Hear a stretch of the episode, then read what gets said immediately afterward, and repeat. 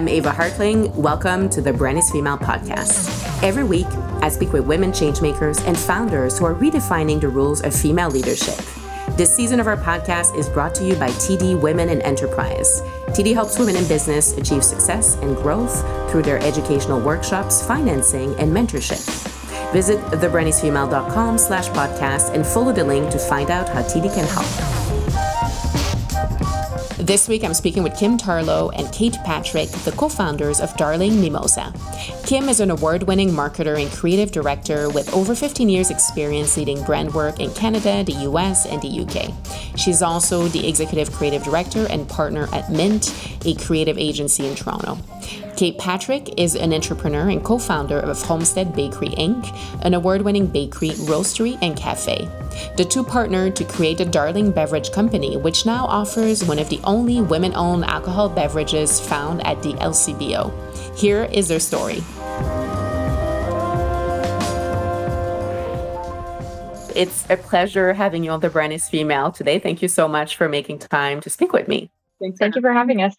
Yeah, always, always fun when we have two guests uh, chiming in at, at, the same time. Um, I'll, I always start these conversations by uh, going back in time a little bit. So I want to ask you, growing up, what did you imagine you'd be doing as a career later in life?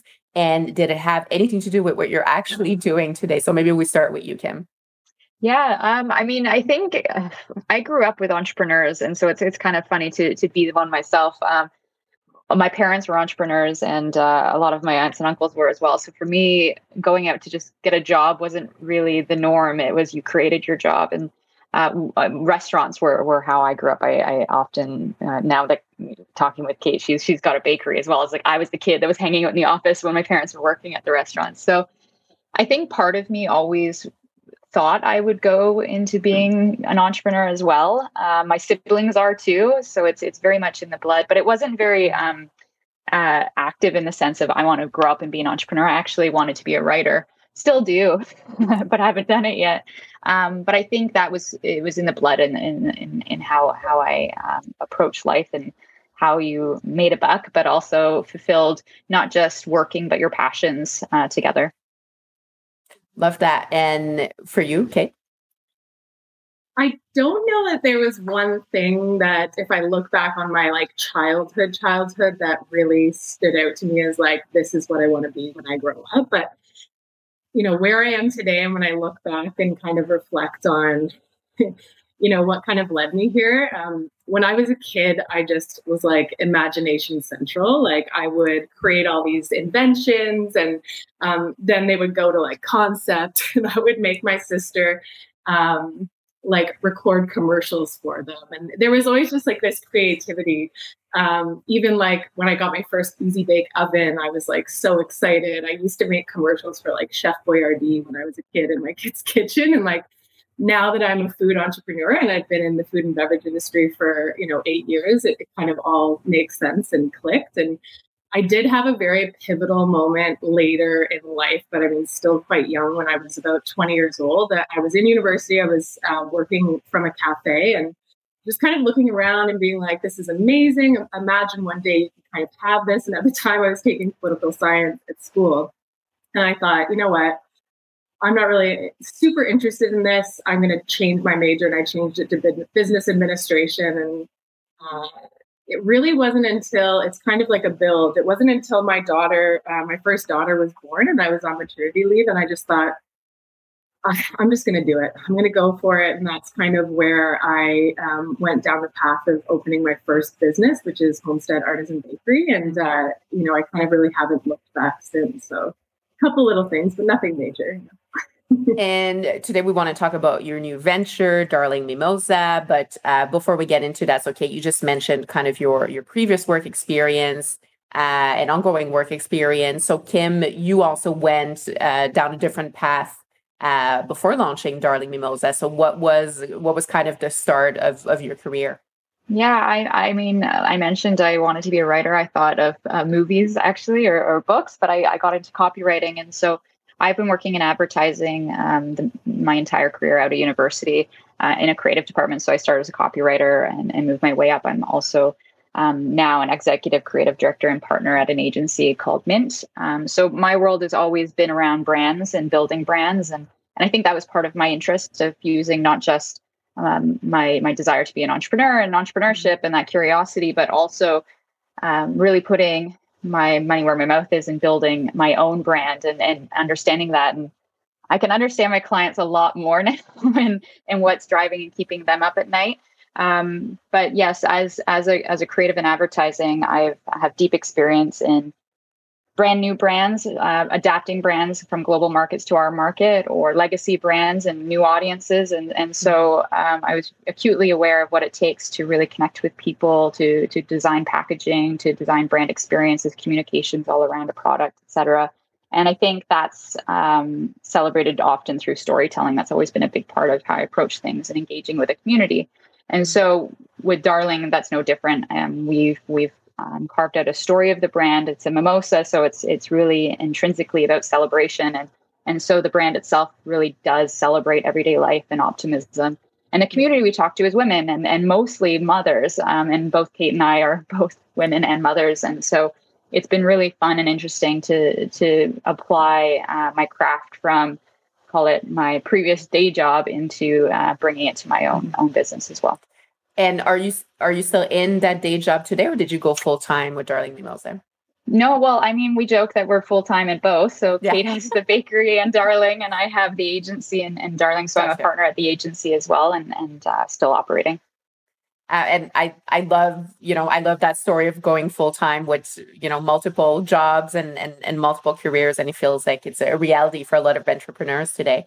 Um, so when you took the decision, and Cait, you already had a bakery, so uh, already kind of in the the food and, and beverage industry. Uh, tell me about kind of those first few steps in getting the the brand going. Uh, you Kim, you just spoke a little bit about the you know the the uh, the reason for for wanting to start Darling Mimosa, but what were those first few steps like sure. when you created the brand? Sure. Yeah, so um, it was in the very beginning of COVID um, where we we started to think about it, and I'd always been curious about beverage beverages specifically because obviously you have to have a great liquid, but so much about it is brand building, and and that being my wheelhouse, I was always curious about building that, and so um, we were uh, everyone everyone that's a part of darling are friends too. That's that's part of how we run our business is friends first. And and um, and so a, a, couple of us were at a cottage and mimosas were getting made and we were seeing how much you know big jug of orange juice big bottle of sparkling and how much some people wanted it like this some people wanted it like that. And and um, um, it kind of became an aha of you know in this boom of rtds how has this not been put in a can yet and easy easy to drink? And so we didn't know what we were doing. We had not, we neither of us, none of us had created an alcohol beverage. We've all uh, created some sort of new product before and approached mm. that. And so we had an, a, a, sense of formulation and, and prototyping and so on. Um, but we decided to do some research and, and living in a place like Ontario, the LCBO is so par- paramount when it comes to um, alcohol business. Um. So we decided to pitch the LCBO. And it was one of those things at the time where you know, we had our formulation, um, we had a deck of what we wanted to be, and, and we, we presented to the LCBO and we said, okay, if they go for it, let's start this business. But if they don't, then oh well, it was a great idea, whatever. Um, and we were shocked because we were just, I think, a month old, and the LCBO said, okay, great, we've got, let, we'll give you an order. And so I think we had within six months to go from a formulation and a, a pitch deck to um, on shelves. So an it was an actual product, yeah, an actual product that was yeah. able to be sold and distributed through the LCBO, which is a government regulated body, which yeah. is tricky as well. So that's the genesis story. Wow. Well, congratulations on you know starting off uh, with a bang, literally. And tell me what is the darling exactly, and what's in what's in the product. Sure. Um, so it's a mimosa. I mean, it's one of the most world famous cocktails I think there is. I think most people have yeah. had one or at least seen one. Um, people have their their their choice on whether it's more juice to wine or more wine to juice.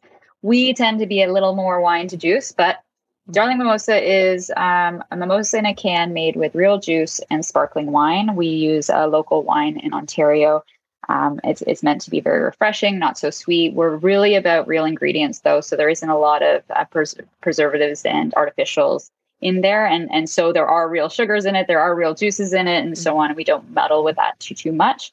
to give it a really authentic mimosa experience as if you were drink, drinking one that you made at home.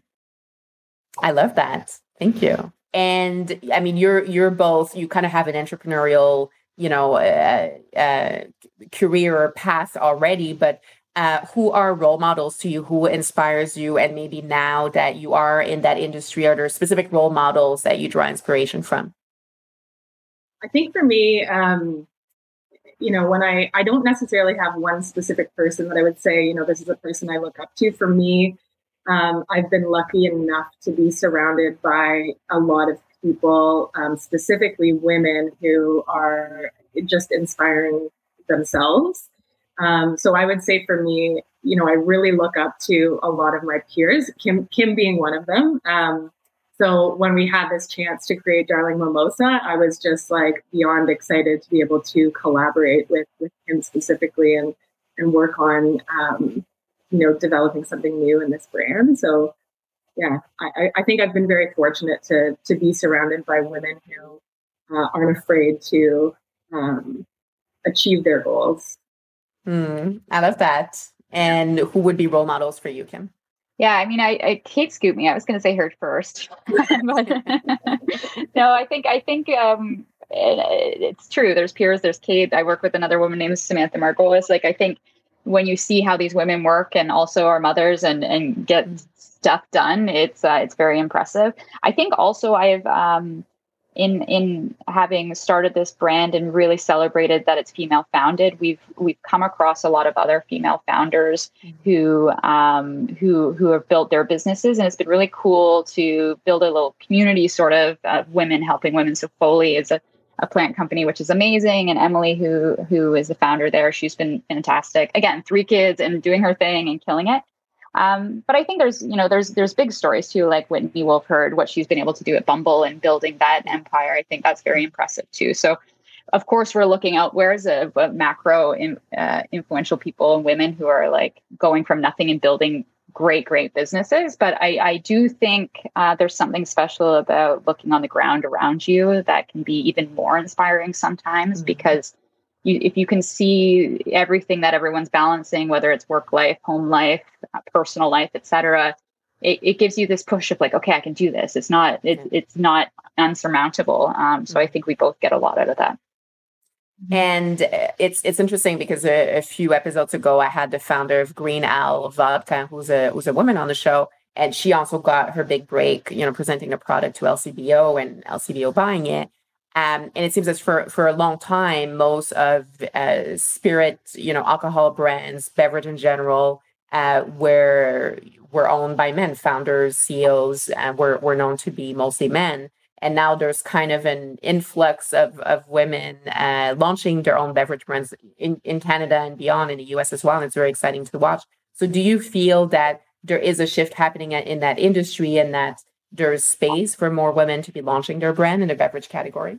Oh my God, if you have an idea for a beverage brand, launch it. There's so much space. um, there's so much space, certainly. Uh, yes, I think there has been a shift. You know, I, have got got some peers like Marika Ballard, who's Spirit of York, and then the, the, the mother daughter duo at Grange. Like there, you meet these women in, in in in alcohol that you're like, okay, there's more of us. This is great. This is fantastic. But you know, Cait can attest to this. She did a facility tours um, the last couple weeks, and every time she shows up, it's a bunch of guys, and it's a bunch yeah. of guys club, and they want to talk about, you know, whatever. and, and, there's a little bit of like sometimes they're not sure how to engage with you in the same way, and so yeah. it, it for sure is still hugely male dominated, and that's not just from um, the people uh, operating businesses in, in the beverage space, but also all the channels um, the support of it, the sales agencies, and so on and so forth. Um, we're lucky we're working with a female sales agency as well. Um, we've had some uh, women on our buying team. Um, we've we we're partnering with uh, women throughout the process, um, but still very largely dominated by by our male peers, which they're wonderful as well. But there is a ton of space for women, and I think um, if I can just diverge a little bit, is having worked on so many beverage brands in my career um, from micro to massive global brands. Uh, women are such a buyer, um, and the, the, targeting of women as a consumer is almost on every single brief I've I've had across my desk. Um, and yet, most of the time, there's not as much women insight going into how to talk to them, yeah. how to reflect mm-hmm. them, how to engage them, um, how to empathize with them, and so on. And so, I think that's a big part of what we try and do with Darling is not just anecdotally take our experience, but talk with many women in order to keep it real in everything that we're doing. Um, um, and I think that comes across a bit more authentically with our brand because we understand that. Um, and so I, I, think there's a there's uh, if you if you don't have, see a product out there for you, go make it. Um, yeah. I think there's a lot of space. And do you find that it's an obstacle for you? You mentioned dealing with, you know, suppliers, and I'm guessing for anybody who's looking also for investment financing, uh, they're probably pitching to a bunch of men. Was mm-hmm. that kind of difficult, or do you find that you know there there is space, there is kind of a uh, an openness from from those groups of men to welcoming women and supporting women in the industry? I, I really um I've uh, you know having started in food and kind of now moving more into beverage um, I think the food and beverage industry in general is very male dominant, and um, I've experienced all facets of um, being welcomed as a peer to being completely talked down to. Um, you know, my experience is really specifically it being quite challenging for uh, women in business with uh, fundraising and financing. That's always mm-hmm. been the number one challenge that um, I've experienced. Uh, you know, not often maybe taken as seriously as our male peers when it comes to going into those conversations. Uh, even though you're you're so beyond well prepared and maybe even more educated at, at times. Uh, so that's always been always been very challenging and, and frustrating. And uh, you know, unfortunately, even after eight years of being kind of in food and bev, I haven't seen a huge shift in in that. Um, but every once in a while, uh, there are definitely people who see value in having women owned and run and operated businesses, um, which is just really beyond refreshing. Yeah, I'll just add. I mean, I I don't I. I, I, we have come across some um, investors who are squarely looking for uh, women-founded businesses, and and that perks their ears when they hear that we are. Um, the majority, definitely a hell no. but I think it's something we try and remind um, investors of as well of of uh, of um, how special it is to be that. I think that you get a lot more in your pro, portfolio as a, as a result, and you can target. And I think differently. And I think that's that's something that a lot of uh, beverage brands are struggling with is really tapping a female market, and that's something that we can we really understand well, not just again because we're the target but because of our our history and our experience um, we're going to be fundraising later this year. And we're we're assuming that there, we're going to come across a lot of difficulties as we typically have done. Uh, we hear it from many of our uh, women owned business peers as well.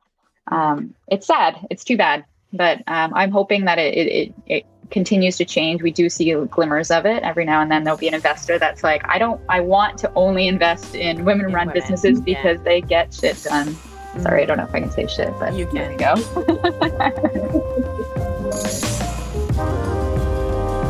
This season of The Brand is Female is made possible with the support of TD Women in Enterprise, and they're about confidently building you. As a woman entrepreneur myself, I know I need all the support I can get. It takes sound advice plus guidance to the right connections, tools, and resources. What's great about TD services for women in business is their collaborative approach. TD can facilitate and connect you to workshops, coaching, and mentorship, and they engage other like minded business leaders in an authentic way so we can share experiences and learn from each other. TD Women in Enterprise has banking specialists who are able to be proactive in the advice and guidance they give to women in business. Well, I, I'm glad to hear you can you're you know optimistic about the the change that's happening. Uh, so uh, obviously that's one obstacle. And what are other challenges that you face in those first few months of of launching the business? And is there something at one point that made you kind of think, you know, why did we get ourselves into this? And maybe this wasn't such a good idea, or or maybe that hasn't happened oh there's i mean find me a founder that doesn't have that every other week. I mean there's there's always a day there's always something you, you you think you've accounted for everything and then something surprises you and then you know you're you're wanting you're about to enjoy a beautiful weekend at the cottage and all of a sudden your production line blows up and you've got to like troubleshoot that and so there's there's always been something. I don't think we've ever gotten to the place where we're like why did we do this and let's stop this um, i think we've gotten to the place of oh man this is harder than i thought it would be or but then there's times where we're like this was easier than we thought it would be too so mm-hmm. i think that's just the roller coaster and and and I think that's why um, certain people are attracted to entrepreneurship is is mm-hmm. because they kind of love that adrenaline, that thrill, the problem solving, the collaboration. That like, okay, everything's gone the exact opposite of plan, and what are we going to do? Cait loves that. She's yeah. like, we call her that we call her the beautiful mind because when when she, when stuff gets crazy, she knows how to really organize things really really quickly. Um, so certainly never thought we should give up on the business, I don't think, but we've definitely had a, oh man, I really just want to chill out and have a darling this weekend. And now I can. Right. Yeah. I will also um, kind of add to, um, uh, you know, when you, when you, when you start your own business, you have the choice on, on how you want to, you know, create culture or work collaboratively with each other. And I think one of the things that's been um, really refreshing on Darling is is our approach to problem solving and really trying to uh, be optimistic. You know, I always say, and this is from learned experience because um, I wasn't always this way. That uh, there's always a, a, solution to every problem that's going to come across our desk, and instead of having a complete panic attack um, it's just you kind of switch your brain into like that beautiful mind and figure out okay what path is going to get us to the solution and, and how quickly can we get there? So being able to um, not put the pressure on each other internally to um, or the weight or the distrust we, we have a lot of trust within our team uh, to get things done uh, it's just it's quite it's just refreshing because I also came from the, the corporate world prior mm-hmm. to uh, that's actually where Kim and I met um, at um, the first agency that I worked at, and uh, it's just a completely different shift. Um, I think when you're an entrepreneur, you really are able to um, really shape and build the type of culture and, and how you want to work every day. Uh, and often, you know, not often, but you kind of have to remind yourself to, to give yourself a little bit of grace and mm-hmm. um, know that you're probably going to get through it. I always say in all of my businesses to all of my team and staff that you know we're not saving lives. We mm-hmm. we're creating amazing products, and um, at the end of the day, you know we have to take these problems seriously, but we can do them with a bit of grace and, and give ourselves a bit of forgiveness here and there.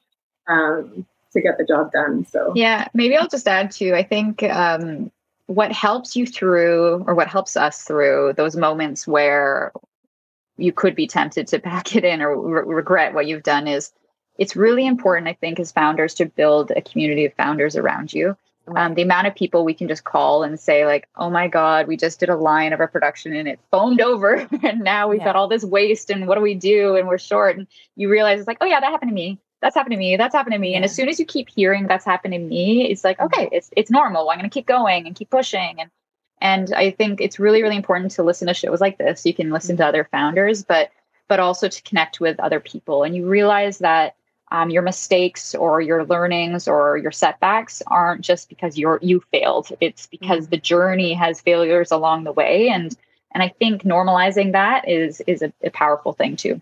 Mm-hmm. mm-hmm. Yeah, that's that's really good advice. And I was going to ask about what kind of support system did you find you had to build and and kind of develop around you um you know to get through and and and just learn and get the support from from others so it sounds like it's very much coming from female founders in your network in your case yeah and not just female as well we have a lot of great founder friends who are not female and they're they're mm-hmm. excellent as well but i think uh, carving out mentorship is important car- carving out people you trust that are sometimes your direct competitors, um, which we have, and right. we can bounce things off of, um, whether it's pricing or um, how we're working with people or expectations of um, different uh, partners that we bring to the table. I think it's important to understand that it's not cutthroat. There's, especially in at least Canada, there's a, a great community of support and foundership, mm-hmm. and everyone's just glad that people are doing it. So don't be afraid that you have to sit in your office and keep all your trade secrets and never talk to anyone and it'll be very isolating and lonely i think mm. and uh, sometimes that could be people you already know but cold reaching out, you'd be shocked with how many people are just willing to support, lend a hand, and so on. And and so I think not being too precious in that way um, will build a community around you. And then, like I said, we're we're also very good friends, and so there's a lot yeah. of compassion built into the business, which I think is really really important. Mm-hmm. Um, if you are bringing on partners or starting with partners to to make sure that you have that level of compassion for each other, because we talk about it all the time in in in the life cycle of darling so far each of us have, have had a different phase personally that we've had to kind of, like i had a baby in january and so it was like okay i'm going to be a bit hectic during yeah. this time and it's like we got you we got you and then i come back and it's fine and there's no guilt and whatever um, and come back i mean the two weeks i took off like it wasn't like i disappeared for long but i think the compassion for one another is super super important too and well, and that, that's a great point. I was going to ask you. So you're both moms. You both run multiple businesses and, and careers at this point. So what's your what are things that you know tricks tips that you find are helpful in staying sane, staying grounded? I think we all know that the, the that notion of work life balance it probably doesn't exist, at least not in in that perfect way that it's been sold to us uh, but how, how do you keep it together and make it work yeah i think i think for me um i mean one of my one of my biggest goals whether it's running business or in life is always trying to keep the balance um, but reminding myself that it's okay not to have it sometimes because it might come back to you later. Um, i think i'm i'm highly motivated you know by my i have three daughters um, to kind of show them you know what it's like to follow your dreams and, and that's always a huge motivator uh, and I'm certainly when I first opened uh, my first business, Homestead, uh, the work-life balance didn't exist. You know, it was mm. go to work, come back, make dinner, put the kids to bed, and then open up the computer and start working again. Yeah. Um, you know, so I, I have learned from experience that uh, even though there's deadlines and there's pressures, um, you know, oftentimes when you're an entrepreneur and you're you're highly motivated, you're you're almost putting them on yourself in a lot of ways. Uh, so it's okay sometimes now looking back to kind of just step back and give yourself that time. Um, and I would say being a second time founder is a ginormous advantage mm-hmm. because mm-hmm. you come into this new business, darling, with a completely different lens. Um, what would I do differently this time? And, you know, how am I going to now, when I'm adding more onto my plate, kind of balance life out? And I think uh, personally this year, I've gone through a, a really fantastic transition where um, I'm still so highly motivated every day to get the job done, but I'm giving myself the time that I need to recharge. Mm. Um, and even if that's an hour or two or or whatever that might be just just being really focused in on the moment and what's happening uh, especially with family life is uh, it just makes such a huge difference when you can you can try to be present yourself. So um, i think it's it's a lot having grace for yourself too right? Like you know it's okay not to put those pressures on. Um, and and one of the goals kind of coming out of of the bakery was that I wanted to have work life balance. Um, shockingly doesn't really sound like being an entrepreneur would be the path that you'd want to take. But coming from agency life, when you're working 80 hours a week, uh, spending a lot of time in the car, you, you really just don't simply have that because it's on someone else's terms usually. Um, so I would say, you know, the first first two years of, of um, my first business were really difficult in navigating that. But now that we've gone through the life cycle of, of the startup and, and now I'm, I'm seeing it too on darling where it's like you, you kind of start to get that back a little bit mm-hmm. um, i think it's all about perception mm. mm-hmm.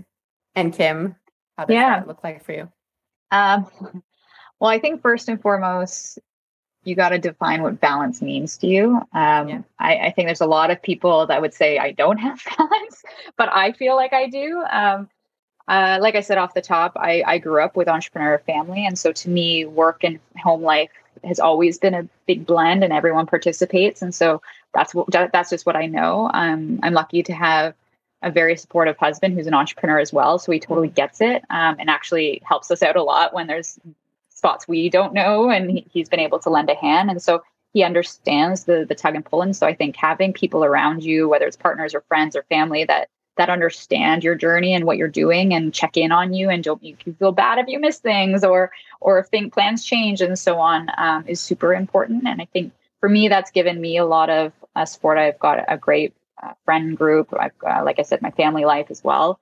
So that's helped a lot. And sometimes they they call me out. They're like, "You need a break. you need mm-hmm. to take. Let's go. Let's just go to a movie and just turn off our brains." And if anything, I find that the hardest part is is turning off the brain. And and and even when I'm unplugging, I'm still plugged in up here. So um, it's I think it's a constant ever evolving uh, piece that, like Cait said, don't get too hard on yourself. You're figuring it out day by day. And things change. Your kids grow to different life stages. Your business goes to different life stages. You yourself go through different life stages. And so it's constantly adapting. Um, and listening to yourself um, is a big part. And making sure, again, that communication with your partners, if you have them, um, is very fluid. I think that is the most important thing. Um, I think it's it's moments when you know if Cait's going through something or she's having a bit more of a stretch time or burnout like the more we talk about it the more i'm like okay well we can figure this out and we can support each other through that and, and that's no problem um, i think sometimes the feeling of burnout feels very isolating um, and you, you you wear it inside yourself and the best thing to do is just get it out of yourself as much as mm-hmm. possible to the people you trust and are around you um, but I also I don't. Cait and I have a weird addiction to this busy life, and we we thrive on it. And we get excited by it, and yeah. you know, it's part of our entertainment. It's yeah. it, it's our hobbies, it's our passions. It's all mixed mm-hmm. in. So for us, it's not always work that it feels yeah. like. It doesn't um, feel like work. Yeah. Yeah. Mm-hmm. Yeah, that's the most important thing. It really doesn't feel like work when you're when you're truly doing something that you're passionate about. Mm-hmm. Um, yeah, it's kind of something you really can't describe until I think we go into this this lifestyle. yeah, yeah. No, I hear you. Um, so what's one big thing that you're tackling with the business? What's next for, you know, on the over the next 12 months uh, for Darling Mimosa? Sure. Yeah, we um, have had already just such a blockbuster summer. I mean, last year was really our first year, and in a, in a lot of ways, a test, not just for us, but for the mm-hmm. LCBO, for our consumers to figure out a lot of things. And then this summer um, was more of like, okay, we're we're a bit more grown up and we can do this bit properly. And and we've been shocked. Like we're selling out constantly and trying to keep up with that. And and that um, everyone says is a great problem, and it is a great problem, but it's still complicated because yeah. you want people to be able to get what you're selling. Um, so I think after this summer, we're we're acutely aware of how much we want need to scale up and mm-hmm. um, how much that's going to be an influx of money that's needed. So fundraising is going to be a big, big focus for us. Um, and making sure that we're able to build the runway to to, to keep up with the demand for the business. Um, I also think that we're um, innovating. So we're right now in um, uh, R and D for for new SKUs that we're going to be adding. So with the LCBO, they take pitches every summer for new flavors and products, and so um, yeah. we're in the process of that, which is super exciting.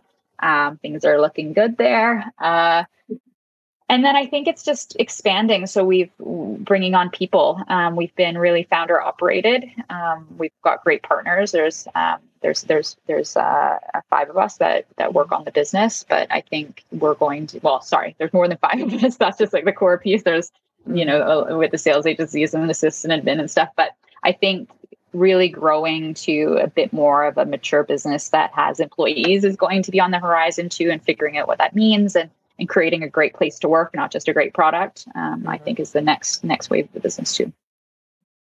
Very exciting, Cait. Anything to add to what's coming up for you guys? No, I think Kim really covered most of it. I think we've got we've got a lot on our plate. You know, fundraising, formulation, and innovation being one. Um, you know, looking at expansion too. So, looking at other opportunities outside of Ontario is uh, definitely on our radar.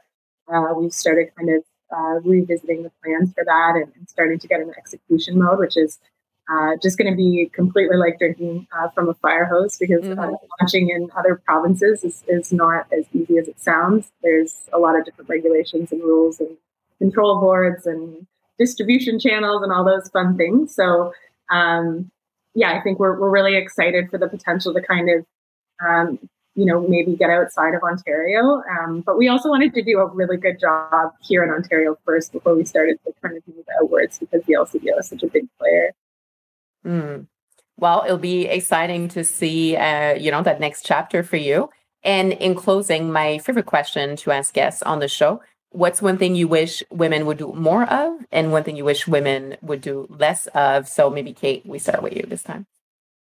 Uh, I think one of the, the, the one things that I've struggled with um, over the years being a, a, female entrepreneur is just uh, the balance between um, motherhood and uh, owning your own business. And I think when I first entered the world of uh, entrepreneurship, I had a lot of guilt, um, overwhelming guilt about you know, like losing time with the kids or not being present enough because, you know, how Kim said, you know, you're you're you're unplugged, but you're you're kind of still plugged in a little bit. Um, and just always kind of being slightly distracted. And and I think when I look back at, at what I've learned now um, and what I would do differently when it comes to um, trying to balance those both, it is just to just know how important it is to be able to unplug and and and, that it's okay. Uh, and one of the other things too is it, you know, there's a lot of social pressures on women who are mothers um, nowadays. Uh, you know, really fueled a lot by social media. You know, am I supposed to be this mom or am I supposed to be this mom? And you know, how do I balance this? Or you know, is it selfish of me to to own my own business? And I mm-hmm. think um, yeah, just just constantly reminding myself that uh, it's okay to have this, and it's it's okay to have these goals and ambitions, and you know, not only am I um, you know constantly filling my own cup, but I'm also like a role model for my children, which is like the utmost important thing to me.